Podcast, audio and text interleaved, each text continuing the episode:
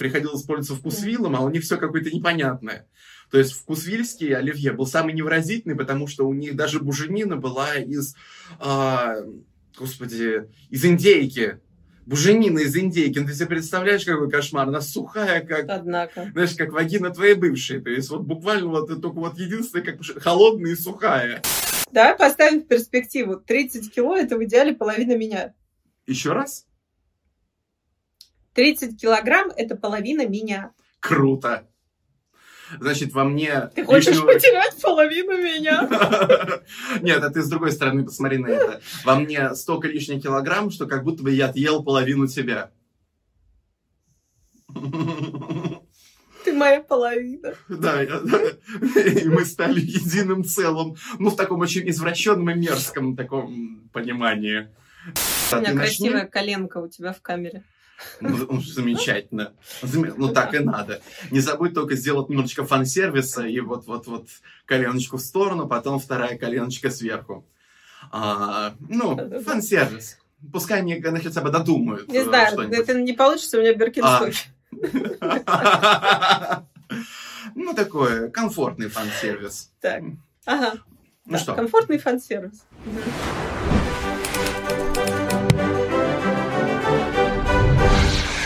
Доброго времени суток всем, кто смотрит нас, слушает и вообще всех, кто следит за нашей замечательной телепередачей. С вами снова Некультурный Андрей Дмитриев Радвогин и Алена Ванченко. Сегодня мы будем говорить о звездных детях. Звездные дети, которые пошли по стопам родителей и стали селебрити в своем собственном праве, но как бы, как бы так не очень честно, наверное, потому что недавно вышла статья одной из моделей нью-йоркских, американских, и э, это была огромная статья о том, что называется nepotism. Э, как бы это вот обозвать по-русски? Не преемничество, а э, есть хорошее русское слово кумовство, да, а, о том, что все те люди, которые сейчас являются главными моделями на подиумах, а, актрисами, актерами в кино, они как бы ничего этого не заслужили, не ездили по кастингам с огромными сумками, не э, пытались что-то из себя вообще представлять, а они на своих местах просто, просто потому, что у них такие родители. А, также не столь давно вышло интервью э, Спрауса, одного из них, и э, это замечательный актер, который начал свое движение по кинематографу, в принципе, ну, скорее даже по сериалам, с «Звездной жизни Зака и Коди» на канале Дисней. И вот он тоже как-то так проехался э, по детям, которым не нужно было очень сильно работать для собственной славы. А, и нам интересно было бы посмотреть, как это вообще влияет на современные тренды, на современную идею того вообще, на что мы смотрим, как мы сейчас потребляем информацию, от кого мы ее потребляем. И э, интересно, что действительно мы же сейчас все знаем, что есть огромное количество людей, которые просто наследники больших династий, Э, каких-то актерских или модельных, а, но при этом наше восхищение и наше внимание, наше следование за этими звездами, оно как-то особенно не изменилось, как ни странно. Вот ты бы согласился, Андрей, если бы я сказала, что сейчас век э, таких вторичных звезд. Вот, мне нравится такое определение. Вторичные звезды. Ну, знаешь, вторичные звезды звучит как-то уж очень печально, наверное, а, потому что, я бы сказал, звезды с переносом славы, знаешь, звучит из-под выподверта, mm-hmm. во-первых, а, и вдруг неожиданно так. При этом, как бы, с одной стороны, я и не вижу вот этом непотизме что-то совсем такое новое и страшное, mm-hmm. но понимаю людей, которые начинают там всякие гневные комментарии писать. То есть все же началось mm-hmm. в целом, ну, все сколыхнулось, а, сколыхнулась в первую очередь благодаря, а, как же ее, Лили Роуз Депп, то есть дочка Джонни Деппа mm-hmm. и Ванессы Паради, то есть которая, вот ее как раз обвинили, что вот ее, она в 16 лет стала лицом Шанель, потому что, опять-таки, там и мамочка с Лагерфельдом дружила, и потому что вот такие звездные родители, и так все замечательно. Mm-hmm. Но она решила журналу Эль дать э, ответ, после чего стало только еще хуже, потому что она там как бы так сказала, ну, ну, ага. вы же не удивляетесь, когда э, вот ребенок врачей сам идет по врачебному направлению, э, на что там ага. было куча комментариев на типа того, что, ну, охренеть теперь, то есть э, люди, которые там учатся всю жизнь, которые там э, потом, кровью в морге, там еще чего-то там с трупами, еще что-то проходит, а ты тут 16 лет стала ни с того ни с сего вот такой вот лицом Шанелью, то есть ты сравнишь одно с другим, то есть шершавой со вкусом э, рыбы, то есть ее даже стали называть mm-hmm. заблуждающиеся непо дитя. Ну и да, там как раз стали прекрасно. действительно выступать модели, которые говорят, что... Ну... Еще прекрасно то, что Андрей знает о медицинском образовании. Это когда с трупами возиться. Ну, Андрей, как говорится, между прочим, пап-то у меня все-таки врач был. То есть, а, это же потом... Я вспомнила один очень мерзкий случай от своих друзей-студентов-медиков. Я тебе потом когда-нибудь расскажу. Ну да, это как а, классические байки. Если тебя вырвет на подходе к моргу, можно дальше уже и не идти. А, ну, ладно. Оставим это обсуждение для других да. наших веселых выпусков. А, и, между прочим, там же как раз на нее набросились критикой тоже товарки по бизнесу, при том, которые пробивались, собственно, сами. А, угу. Как бы говорят, что ну попробовал ты вот эти вот первые пять вот очень сложных лет пройти без вот этой поддержки. То, что, собственно, вот ты вот сидишь на этом кастинге, то есть у тебя действительно очень непростая жизнь. То есть, знаете, не думайте, что модели это там посвятить, в общем-то, таким безразличным лицом, красиво пройтись по подиуму, может быть, еще и красиво упасть на подиуме, показать дорогие платья.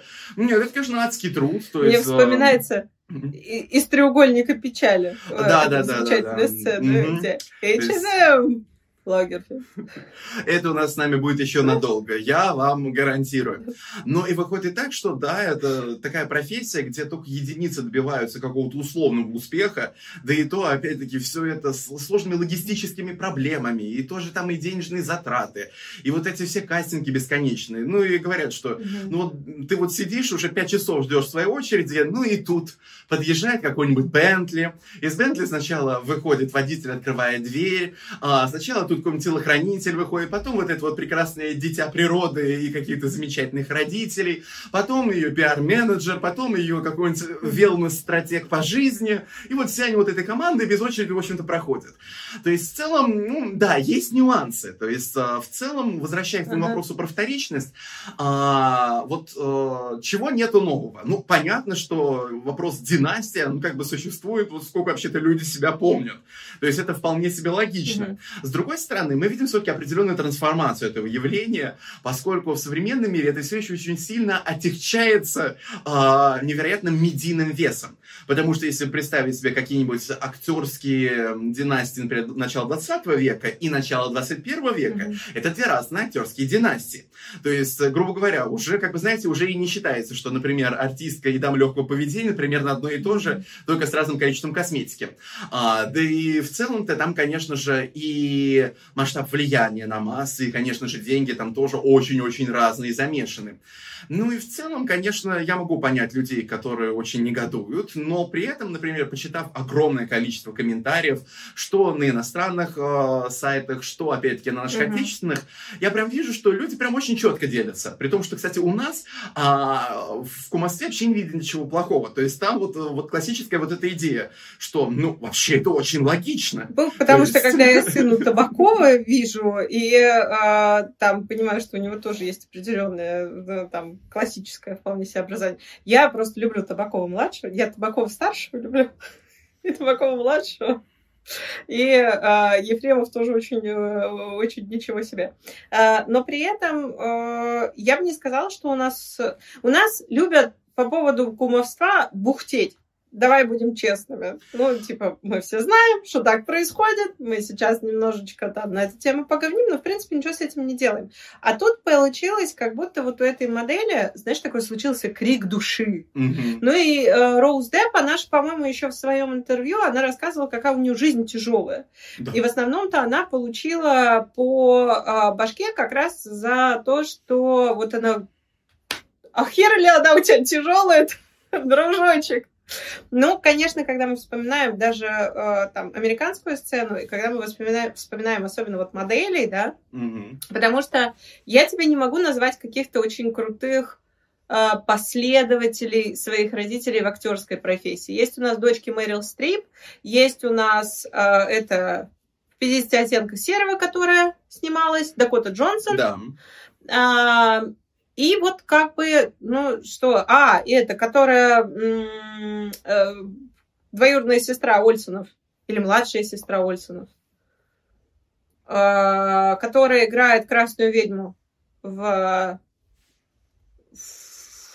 в Avengers. Мы потом вставим это, наверное, на да, постпродакшене.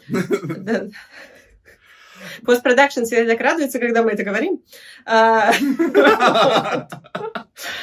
Да, а, не Эшли Уольсон, да, твою мать, Эшли, Мэри Кейт и эта женщина. А, неважно. А вот сейчас в основном, ну, они не блещут, да, они не получают Оскаров, они какие-то такие, ну, не то чтобы, не, они не сильно отсвечивают. Но есть модельный мир, где самой высокооплачиваемой моделью в мире является Кайли Дженнер. Ой, mm-hmm. Кайли, прости, Кендалл Дженнер,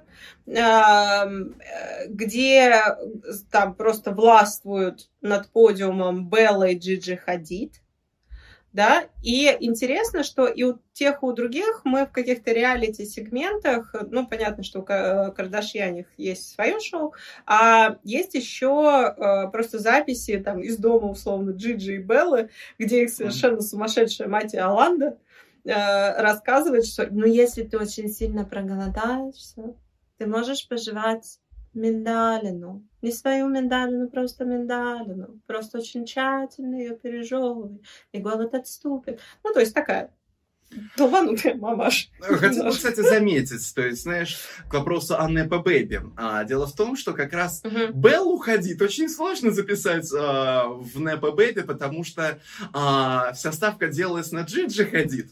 То есть это за ней мама, как, знаешь, uh-huh. вот это ходила, как, как на расстрел, фактически. Это не кушай, uh-huh. сладкое нельзя, и это тебе нельзя, uh-huh. будешь толстая. Все, надо пойти туда, надо здесь, надо выступить на этом конкурсе, вот на этом тоже надо выступить. Uh-huh. Она была как бы, ну, не смотрели, потому что на тот момент, ну, как бы у нее, может быть, внешность вот не подходила. Хотя в итоге получается, uh-huh. что вообще-то я Джиджи Хадид узнал так, знаете, опосредованно, да. потому что, ну, Белла это прям, ну, потому что вот есть Ирина Шейк, есть ну, Белла Хадид, Белла... то есть воплощение современной вот этой да. вот красоты у нее есть что-то такое очень элегантное да. в ней, да, чего нет, например, в Джиджи. Джиджи это такая американская девчонка, хотя ни хрена там не, не американцы, условно, по, по своему генеалогическому древу. Но она такая, а, а, ну, она не пухленькая, причем у нее просто лицо круглое, и она такая блондинка, и она такая...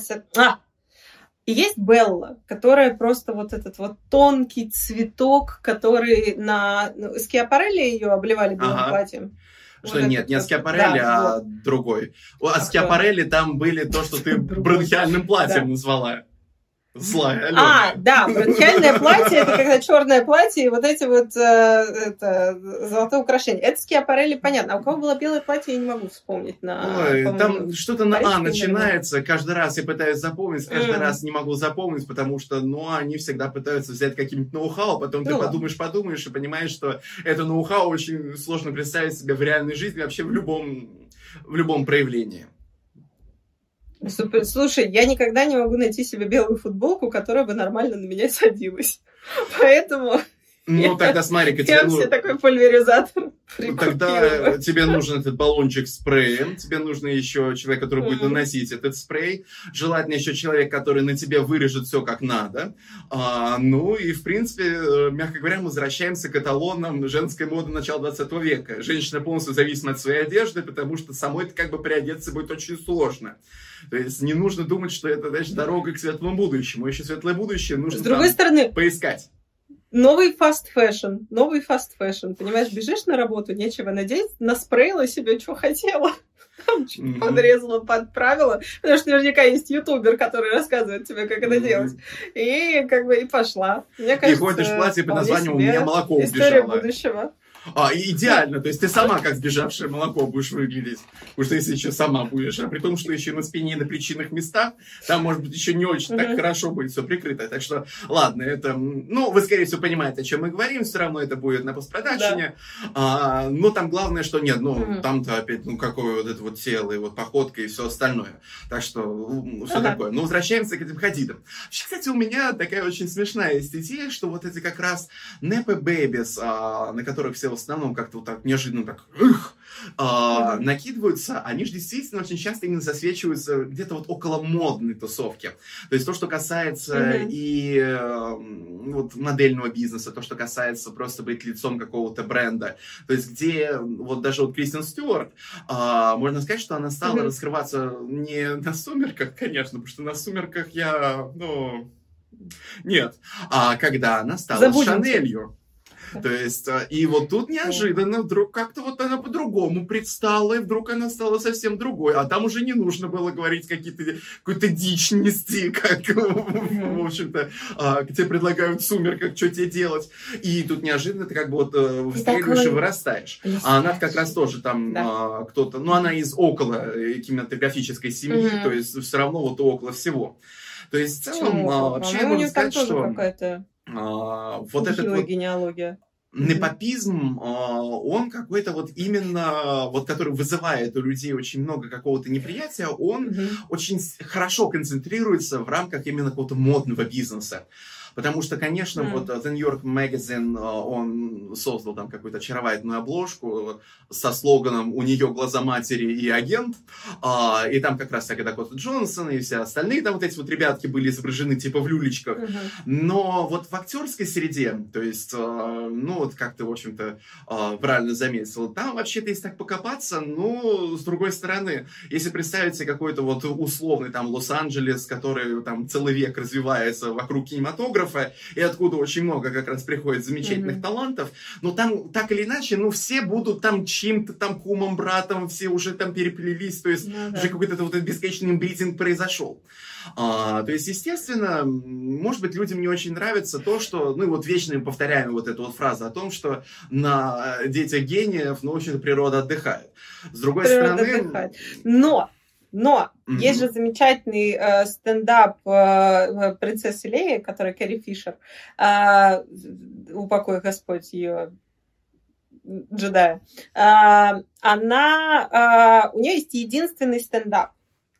И этот стендап э, занимательный, потому что примерно в середине своего шоу или ближе к концу она вывозит такую большую доску с фотографиями актеров золотого серебряного века кинематографа Голливуда и рассказывает, кто с кем спал, кто на ком женат, с кем ее отец изменял ее матери, с кем ее мать изменяла ее отцу. И, короче, там такая, знаешь, как в кино, когда м, криминальные истории, там красными такими нитками это все так связано. Вот у нее такая же, э, такая же доска есть, и она очень много рассказывает про Голливуд, потому что Голливуд это действительно такая, э, это как королевская семья, э, только вот в кругу друг друга, такая королевская семья средних веков, где в кругу друг друга вообще можно.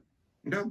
А, но при этом а, одна из важных вещей, тоже, да, и возвращаясь к Хадидам и к кино, а, вот мы сейчас кого не упоминаем, а, мне все больше становится понятен посыл там той же Роуз Депп.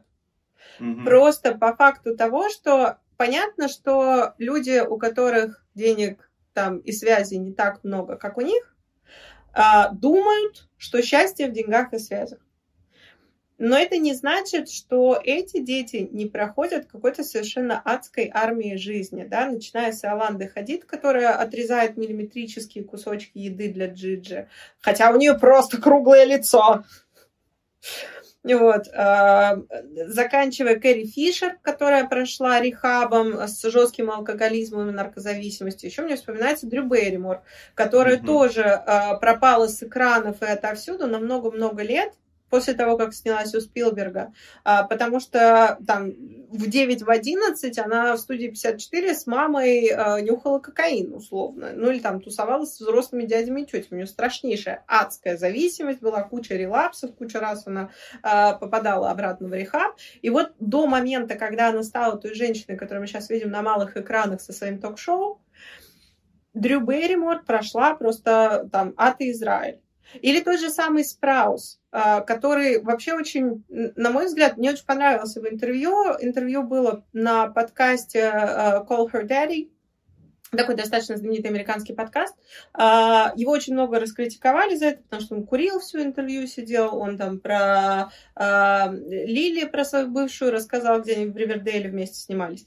Но он говорил о Диснее, и, наверное, я единственный раз слышала такую историю, что он говорил о Диснее как о месте, которое подарило ему и его семье жизнь условно. Mm-hmm. Потому что м, было куча там, была Майли Сайрус, которая вообще-то дочка своего mm-hmm. отца, да, были другие э, актеры актрисы, которые потом говорили про Дисней страшные вещи, про то, что это там детская фабрика, фабрика для мужчин, которые любят детей в нужном смысле и так далее, и так далее. Но он а, э, сказал так, слушайте, это очень легко поносить Дисней и поносить, откуда ты вышел, если тебе в детстве было что есть.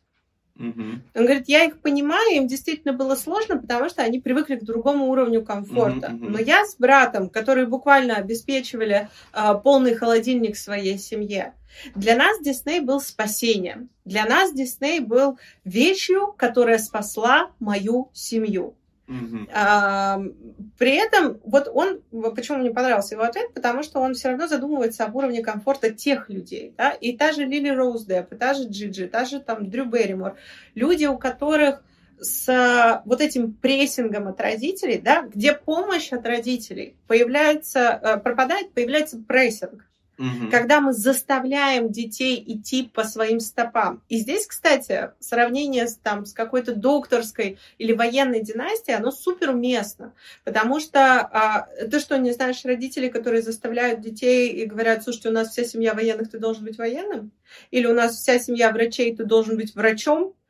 Мы все знаем таких детей, мы все знаем такие семьи, потому что а, вне зависимости от того, суперзвезда твоя мама и папа или там какой-то какой-нибудь генерал, угу. они все хотят для своих детей лучшего, а лучшее в их представлении это пройденная дорога, на которой они смогут дальше своим детям помогать. Угу. Как бы это самих детей не уничтожало.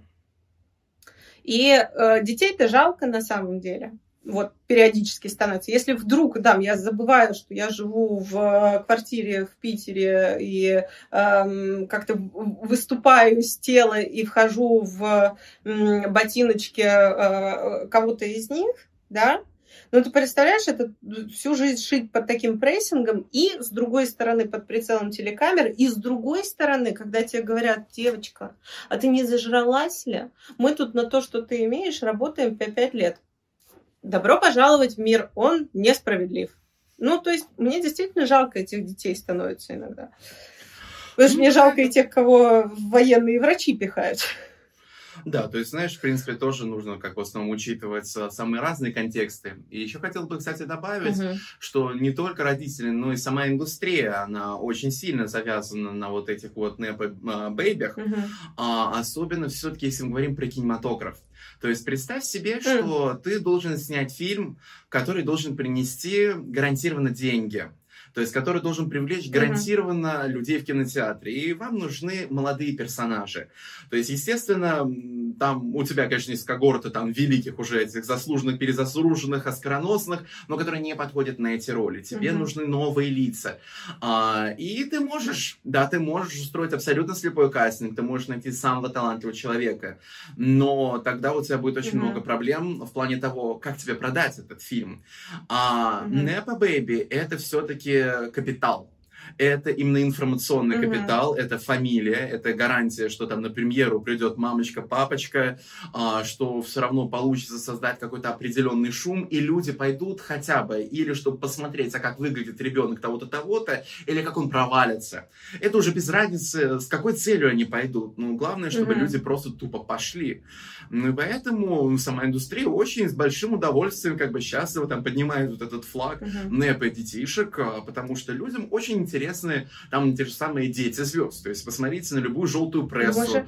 Вот всем же прям вот очень это надо. То есть это как такое вот... Мы же а, знаем и большие провалы Подожди, я понимаю, что ты говоришь про индустрию, и при этом дети, которые могут из нее вырваться, у Дрю Берримор ток-шоу, у Кендалл Дженнер свой бренд текилы, mm-hmm. у а, там Аманду Байнс не берем, она вообще парикмахер, она не хочет, чтобы ее трогали, мы ее не трогаем. А, мы о ней тоже как-то говорили уже. А, при этом а, есть и большие провалы в индустрии, да, вот эта бровастая девочка, которую я никогда в жизни не вспомню, потому что забываю имя, потому что она отвратительная Да, актриса. и, ну, и в основном в голове модель. всегда показ э, Шанель, который был устроен типа в супермаркете, и вот, вот ее вот этот вот взгляд. Да. Вот эта девочка с брежневскими бровями, она а, в какой-то момент пыталась быть актрисой. Я не знаю, как сейчас это идет для нее. Но она, когда пыталась быть э, актрисой, она снималась у Люка Бессона. Вот в этой фантазийной саге, где Риана появляется, где там вот по комиксу это сделано, и все, и все, и все. Ну, то есть, да, это сколько лет там, не знаю, лет пять назад, наверное. А, это комикс, это фантастика, это Люк Бессон, это Риана, это вот эта девочка э, Брежнев и э, Брежнева. Э, и все равно фильм проваливается, потому что фильм плохой. Ну, лишь потому что она играть нет. не умеет, она деревянная. На нее же, на нее же невозможно смотреть. Ну, то есть, э, ладно бы она дальше там ходила по подиуму, но, может, это у меня некоторый снобизм просыпается. Но она действительно же очень плохая актриса. Очень. И удивительно, что там даже Кристен Стюарт, может, она на курсы сходила, но она э, стала гораздо лучше играть с годами. А может быть, материал такой в «Сумерках» был, кто ее знает. Но вот это вот дерево деревом, бревнище, и совершенно проваливается многомиллионное кино в кинопрокате. Мгм. Да, Вот. но знаешь, давай, знаешь, резкая смена плана. А, вот мы все про. Непе Бэйби говорим, мы говорим все про этих детишек, а может быть поговорим все-таки Мгм. про родителей, поскольку так или иначе этот Мгм. опыт будет или уже касается очень многих наших слушателей. И вот здесь действительно очень интересный вопрос, а как бы мы поступили бы на месте тех или иных а, взрослых людей, которые добились невероятного успеха в своей профессии, и вот у них появляются дети. Что, как бы мы поступили бы, что бы мы делали? И вот помню, ты как-то меня спрашивал, и я сразу бойко ответил, ну, я, конечно, бы постарался бы Мгм. вот там вот сделать все, чтобы облегчить им жизнь. А потом, конечно, стал уже думать, Да. что вот у меня даже появилась в голове такая мысль, что а, у меня просто куча воспоминаний накрыла из музыкального прошлого, особенно общение с детишками из ЦМШ, которые при консерватории. Там очень много детей а, из а, ЦМШ при консерватории. А, там очень Что много... ЦМШ? Центральная Звучит музыкальная черемша, школа. я не понимаю. Центральная А, музыкальная ладно. школа. Там очень много детей как Хорошо. раз музы- а, музыкантов. И вот что я Ага. замечал, опять-таки, именно в выпускниках. То есть там вот прям вот изначально родители не просто как бы обеспечивают все, чтобы ребенок был виртуозом, а как будто еще стараются вот все ненужное убрать. Но это знаешь, когда вот ты учишь, ты понимаешь, вот этот предмет мне не нужен, вот этот мне был не нужен, это вообще мне никогда не пригодилось.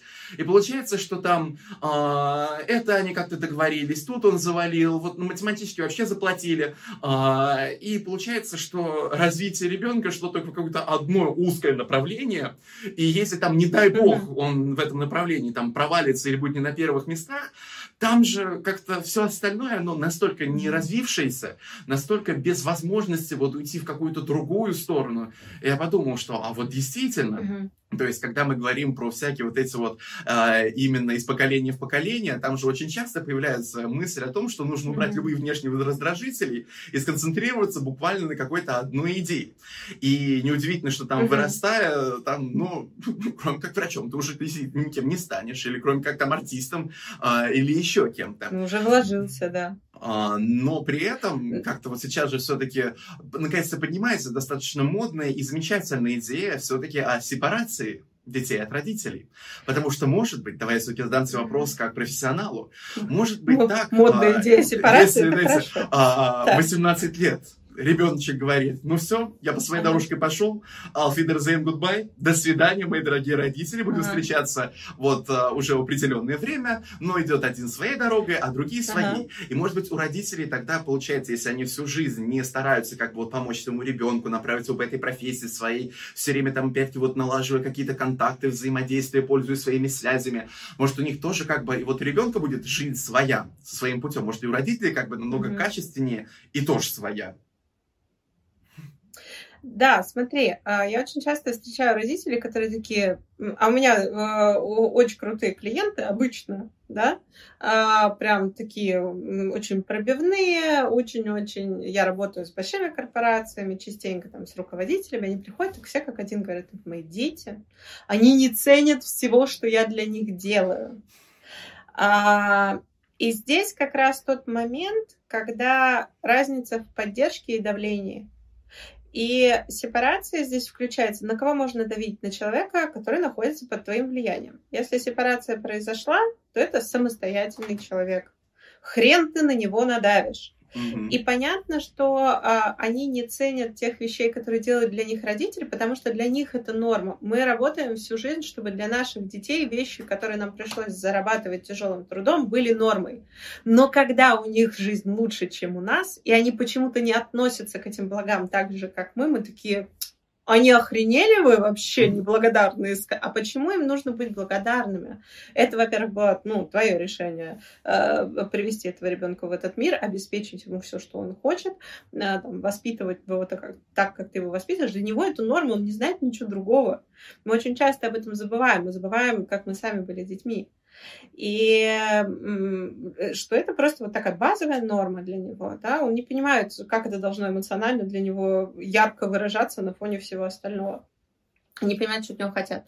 А по поводу сепарации, а, действительно, когда случается ситуация, что, ну, мама свою жизнь прожила и твою проживет, она совершенно дикая. И вот здесь, когда мы говорим о, там, о кумовстве, и преемничестве в различных профессиях, это тоже, знаешь, вопрос. А вот насколько эта молодая звезда, она звезда и хочет вообще участвовать во всем, что здесь происходит?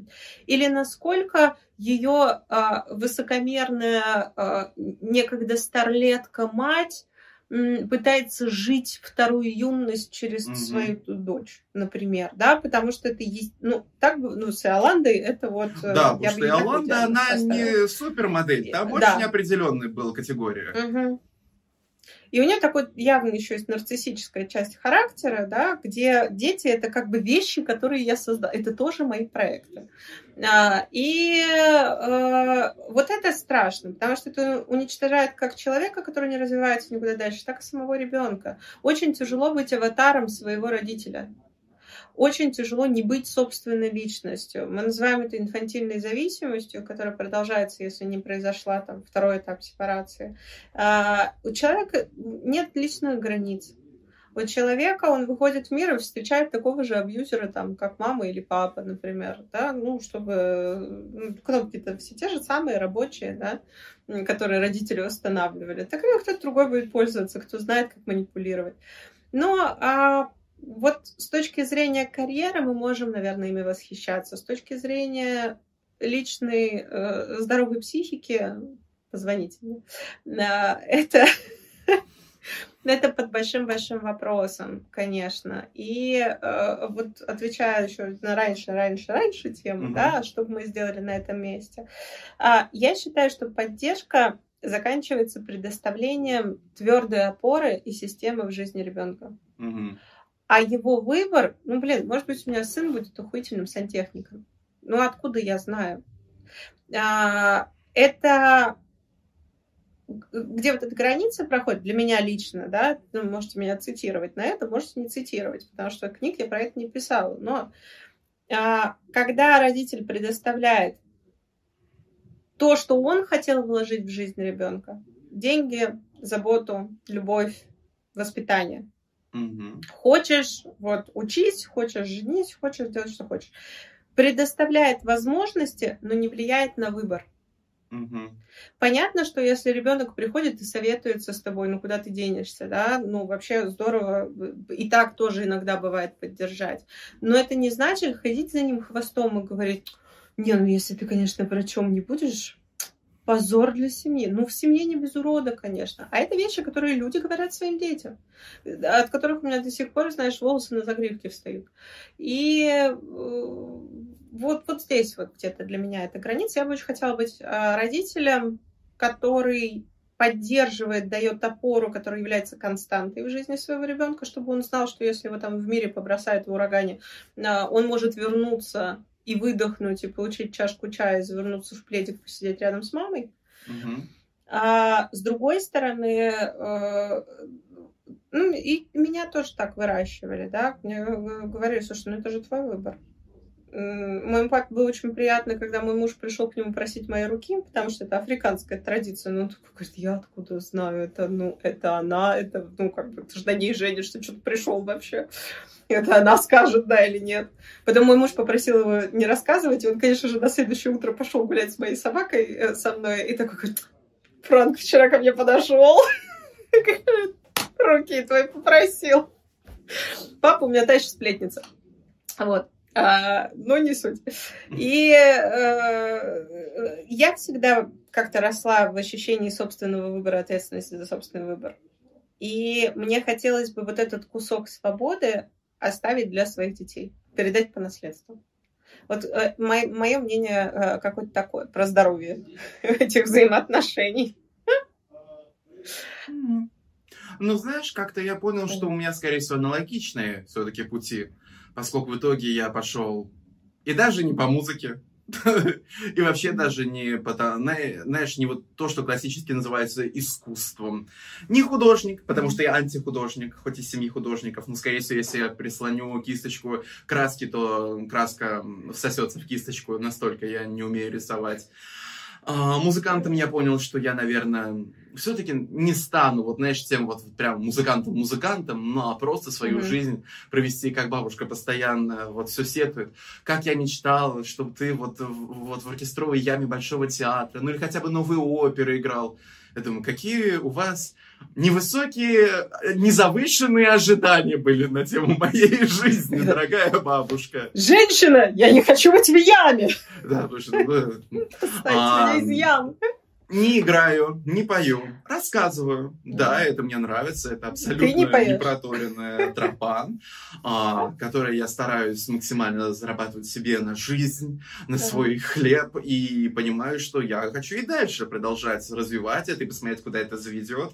Ну и, наверное, все-таки, как бы я ни рисовался в фантазиях, вот эту мысль, что вот, пихнуть хотя бы одного ребенка в музыку, и что вот я сижу уже такой седовласый, а мой ребенок там, будь то девочка, будь то мальчик, вот там Мгм. какой-нибудь второй концерт Прокофьева для фортепиано исполняет, и в честь папки, и я такой весь уже в слезах сижу, Мгм. круто, так, конечно, очень виртуозно исполняет, и там вот в конце... А рядом когда- бабки трепещут, трепещут. да, и, и, и, и- и бабки в горжеточках таких, это, облысевших вокруг тоже все. Я, а я всем говорю, это моя, это, это мой, это мой. Смотри, ты смотрите. Конечно, это очень приятно, но, но осознаю, что, ну, а мало ли, а с другой стороны, а черт знает, как оно вообще повернется в будущем, какие профессии будут, что вообще будет детям интересно. А, наверное, все-таки, Да. да, то, что ты сказала, это более правильный подход. Хотя, с другой стороны, ну, это знаешь все равно, почему мы так Он, мне любим. кажется, здоров. Я не знаю, насколько он правильный э, и понятный. Естественное желание родителей сделать для ребенка все, что он может. А, но все, что он может, это не всегда то, что хочет ребенок. Ну, Поэтому такая история. Главное, наверное, это, знаешь, а, так же, как э, с бесконечным уходом в фантастическую литературу, фантастические игры, поймать в себе вот это состояние, что ты хочешь прожить какую-то другую жизнь, ну и, наверное, все-таки как бы на своих детях не отдыхать. А, Ну да. Вот. На э, детях гениях отдыхает не природа, а сами гении. И в этом есть проблема.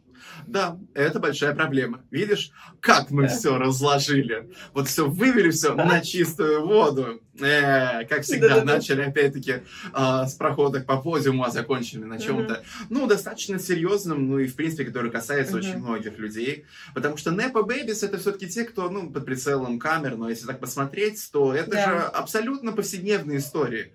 При том, что, знаешь, грубо говоря, от, э, не знаю, там, владельца автосалона, заканчивая действительно, все в нашей семье были архитекторами, и ты тоже будешь архитектором, потому что другого мы тебе не пожелаем. То есть, ну, может навести вас на какие-то Да. размышления. А, при том, что, опять-таки, как говорится, тут не только ребеночку хорошо, но и родителям хорошо. То есть мы впервые видим, можно сказать, поколение родителей, которые, оказывается, могут и после того, как детки выпорхнули из гнезда, продолжать жить своей жизнью. А это прям поразительное Да. зрелище. Ты вообще замечала, что современные пенсионеры вообще по-другому даже выглядят? А, они Ты знаешь, где у нас самые большие вспис- э, это, вспышки сифилиса и гонореи случаются? Да, да, да, да, да. Ну, И Поэтому воспринимайте... вы там детей как-то это выпускайте в мир и идите жить свою жизнь с радостью, с удовольствием. Потому что, ну, и они, да, им будет сложнее, поскольку, да, идти своей тропой, и вот это ощущение как будто по подвесному мосту, Мгм. у которого как будто бы нету даже перил, а ты вот идешь, но ты точно знаешь, что вроде бы он закреплен. И вроде бы сквозь туман видишь, что с другой стороны обрыва он тоже закреплен. Это такое себе, конечно, развлечение, но с другой стороны, опять-таки, для формирования личности, а, для поисков, может быть, опять-таки, самых разных, вот именно эти вот креативных путей решения разных проблем, наверное, это даже лучше, чем вот это вот топорное Мгм. «мы сейчас тебя вот туда посадим, вот здесь у нас вот будет Монтессори, потом у нас будет вот это, потом у нас будет то, а, пятое, десятое, и ты у нас выйдешь прям писанный молодец. Там в молоке, э, сейчас это, в воде студеный, потом в воде вареный, и в молоке кипяченом выйдешь просто молодец. То Ага. есть, ну, давайте без этого. Я Да. все сказал. Будем а, нежнее к своим детям. Да. И к себе. А, Да, и на этом, наверное, закончим. Спасибо вам большое за просмотр. Подписывайтесь, ставьте лайк, пишите, пожалуйста, в комментариях, э, какие еще темы вы хотели бы, чтобы мы осветили. Или, может быть, э, вас раздражают какие-то такие кумовские детки, или, может быть, мы кого-то забыли. Обязательно нам о них напомните. А мы на сегодня заканчиваем. Мы увидимся с вами в следующие выходные. Ну, сколько там, в пятницу, в следующие выходные. Для меня это выходной просто. Я так я вас. Я желаю вам фриланс. выходных в пятницу. Да. А, Спасибо вам большое и до новых встреч. С вами были Андрей Дмитриев Радвогин и Алена Ванченко. Пока-пока. До свидания.